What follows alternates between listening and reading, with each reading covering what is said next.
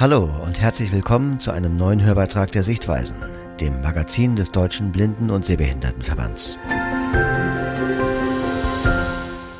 Lebe deinen Traum, sagt Cornelia Dietz, die ihr ganzes Leben dem Sport gewidmet hat.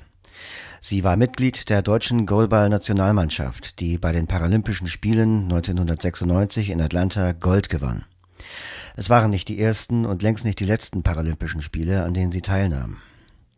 Jetzt mit 59 Jahren engagiert sich Cornelia Dietz für Projekte mit Jugendlichen, ebenfalls im Sport. Im vergangenen Jahr musste sie einen nichtsportlichen Kampf bestehen, ihr größter Wettkampf, wie sie sagt. Im folgenden Beitrag stellt sich Cornelia Dietz vor. Gelesen wird er von Silke Christine Deimich vom Deutschen Zentrum für barrierefreies Lesen. Mal ganz oben, mal ganz unten. Cornelia Dietz hat ihr Leben dem Sport gewidmet.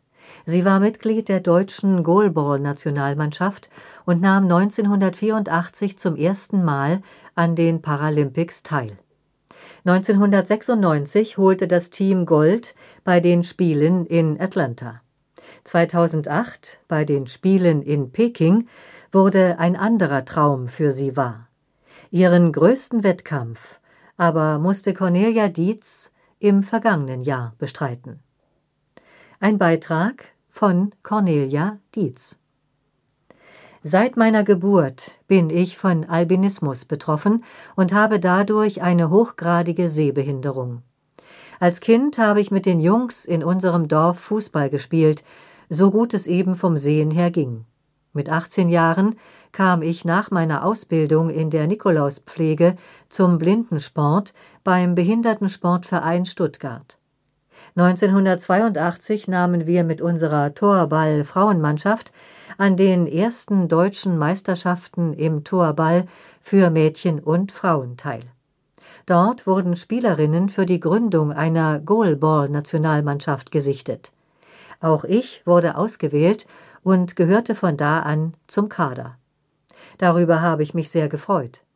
So gab ich 1983 mein Debüt in der deutschen Goalball-Nationalmannschaft. Viele weitere internationale Wettkämpfe folgten. Welt- und Europameisterschaften sowie sechs Paralympics-Teilnahmen. Lieber im Team als einzeln. Meine ersten Spiele waren 1984. Damals hießen die Paralympics noch Weltspiele für Behinderte. Nationalspielerin zu sein, hat mir immer viel bedeutet. Ich habe mein ganzes Leben dem Sport untergeordnet und diesen Schritt nie bereut. Teamsportarten gefielen mir besser als Einzelsportarten. Die gemeinsamen Fahrten und Turniere waren immer besondere Erlebnisse für mich. Während meiner Sportkarriere war ich immer voll berufstätig. Anfang der 80er Jahre gab es noch weniger gemeinsame Trainings, der Nationalmannschaften. Vor der Europameisterschaft im Mai 1983 machten wir im Januar einen Wochenendlehrgang. In den folgenden Jahren finanzierte der Deutsche Behindertensportverband DBS zwei bis drei Wochenendlehrgänge pro Jahr. Weitere haben wir privat finanziert. Die Teilnahme an Turnieren wurde über den DBS finanziert. Das Abschneiden war für die Finanzierung ausschlaggebend. Von 1986 an wurden wir auch erfolgsabhängig von der Deutschen Sporthilfe unterstützt. Meine schönsten Erinnerungen an die Paralympics sind einmal der Gewinn der Goldmedaille 1996 bei den Spielen in Atlanta.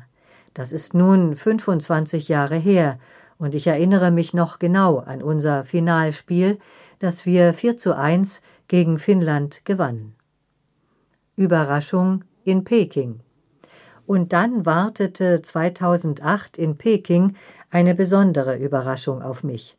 Eines Morgens kam unser Mannschaftsleiter Karl Quade zu uns und sagte mir Conny, du darfst morgen bei der Eröffnungsfeier die Fahne ins Stadion tragen. Über diese fantastische Nachricht musste ich vor Freude ein paar Tränchen vergießen. Ein Traum wurde wahr. Einmal mit der Fahne ins Stadion einzulaufen, Wahnsinn. Wow, das musste ich erst mal sacken lassen. An den Einmarsch ins volle Vogelnest, so heißt das Stadion in Peking, erinnere ich mich noch genau. 90.000 Zuschauer jubelten uns zu. Da bekomme ich heute noch eine Gänsehaut und dachte damals auch an das Dortmunder Westfalenstadion, offiziell Signal Iduna Park, für das ich eine Dauerkarte habe. Das Medieninteresse an den Paralympics hat inzwischen stark zugenommen. Nachdem wir in Atlanta die Goldmedaille gewonnen hatten, wurde ich nur zweimal interviewt. Goalball hatte unter den Para-Mannschaftssportarten nicht den höchsten Stellenwert für die Berichterstattung. Der Gradmesser dafür ist Erfolg. Somit hielt sich das Medieninteresse für uns grundsätzlich in Grenzen, denn während meiner aktiven Zeit verliefen unsere Erfolge wie auf einer Achterbahn, mal ganz oben, mal ganz unten, und zwischendrin ein Auf und Ab zwischen Platz zwei und fünf bei wichtigen Turnieren. In den Jahren zwischen den Paralympischen Spielen war das Medieninteresse gering. Allerdings steigerte es sich bei den Spielen in Peking zu einem nie dagewesenen Ausmaß. An dem Tag, als bekannt wurde, dass ich die Fahne ins Stadion tragen durfte, hatte ich ungefähr zehn Interviews. Für mich eine völlig neue Situation. Heute hat sich die Berichterstattung über den Parasport zum Positiven verändert. Natürlich gibt es immer noch Luft nach oben, vor allem zwischen den Spielen. Damals wie heute treibe ich viel Sport. Ich gehe schwimmen, joggen, walken, mache meine tägliche Gymnastik, Yoga und spiele in der Torballmannschaft bei Borussia Dortmund, BVB. Torball wird auch international gespielt, ist aber nicht paralympisch. Von 1989 bis 2004 spielte ich neben Goalball auch in der Torball-Nationalmannschaft. Engagiert im Vorruhestand. Im Juli 2018 bin ich nach 41 Berufsjahren bei der Deutschen Telekom in den Vorruhestand gewechselt. Ich hatte die Auflage, innerhalb der nächsten drei Jahre 1000 Stunden ehrenamtlich bei gemeinnützigen Organisationen zu leisten. Dieses Ausstiegsmodell hat mich sofort überzeugt, gab es mir nun die Möglichkeit, nochmal was ganz anderes zu machen. Als großer Fußballfan wollte ich gern in diesem Bereich arbeiten, es gibt den Verein Lernort Stadion. Dazu gehört das BVB Lernzentrum, eine Initiative des Vereins Fanprojekt Dortmund. Dort arbeite ich als Teamerin. Ich halte Workshops und führe Jugendliche durch unseren wunderbaren Fußballtempel. Unser Bildungsangebot besteht aus Workshops zu Zivilcourage, Rassismus, Social Media und Inklusion für Jugendliche sowie Schulklassen. Außerdem arbeite ich einen Tag in der Woche im Büro der Dortmunder Tafel. Meine erforderlichen Pflichtstunden habe ich längst erreicht. Selbstverständlich werde ich bei beiden Organisationen weitermachen. Es bedeutet mir viel, so einen kleinen Beitrag für unsere Gesellschaft zu leisten. Meinen größten Wettkampf hatte ich allerdings letztes Jahr zu bestreiten. Nein, es war nicht Corona. Im März 2020 erhielt ich die Diagnose Brustkrebs. Damit hatte ich im Leben nie gerechnet. Diese Nachricht haute mich die ersten zwei, drei Tage echt um. Als ich es realisiert hatte, dachte ich, das nützt jetzt alles nix. Mund abputzen und aufstehen. Du hast schon so viele Wettkämpfe erfolgreich bestritten. Dann schaffst du auch das. So nahm ich diese neue Herausforderung an. Es folgte das volle Programm. Chemotherapie, eine brusterhaltende Operation und Bestrahlungen. Heute geht es mir wieder gut. Und der Tumor, das kleine geliebte Mistvieh, wie ich es getauft hatte, ist weg.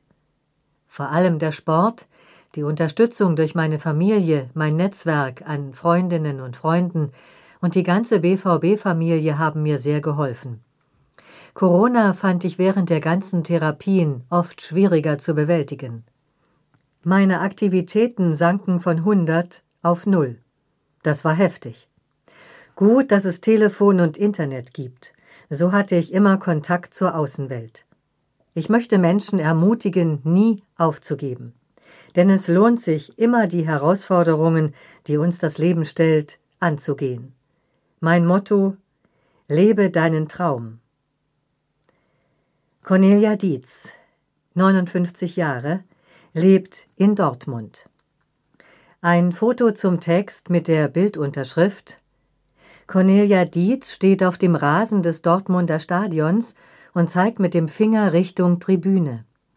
Zwei Meter neben ihr steht ein Mann. Sie hat helles, welliges Haar, trägt eine Winterjacke, Jeans und Turnschuhe. Manche messen sich in Wettkämpfen, doch haben wir alle unsere täglichen Wettkämpfe, unsere Niederlagen und Herausforderungen anzunehmen und zu bestreiten. Wenn Sie, liebe Hörerinnen und Hörer, vielleicht ähnliche Erfahrungen gemacht haben, teilen Sie sie uns gerne per E-Mail mit. Die Adresse lautet sichtweisen-podcast at dbsv.org. Möchten Sie gern weitere Themen der Sichtweisen kennenlernen? In der aktuellen Juli-August-Ausgabe gibt es unter anderem ein Interview mit der parlamentarischen Staatssekretärin Kerstin Griese zu neuen Gesetzen zur Teilhabe. Zudem ein Bericht über den neu ins Leben gerufenen International Low Vision Song Contest, ein Musikwettbewerb des DBSV Jugendclubs. Das Schwerpunktthema lautet Paralympische Spiele. Bestellen Sie ein kostenloses Exemplar bei unserer Mitarbeiterin Petra Wolf. Ihre E-Mail-Adresse lautet p.wolf mit zwei f at dbsv.org. Gern schickt sie Ihnen noch Probeexemplare anderer Ausgaben der Sichtweisen. Wir hören uns im September wieder. Wir freuen uns auf Sie.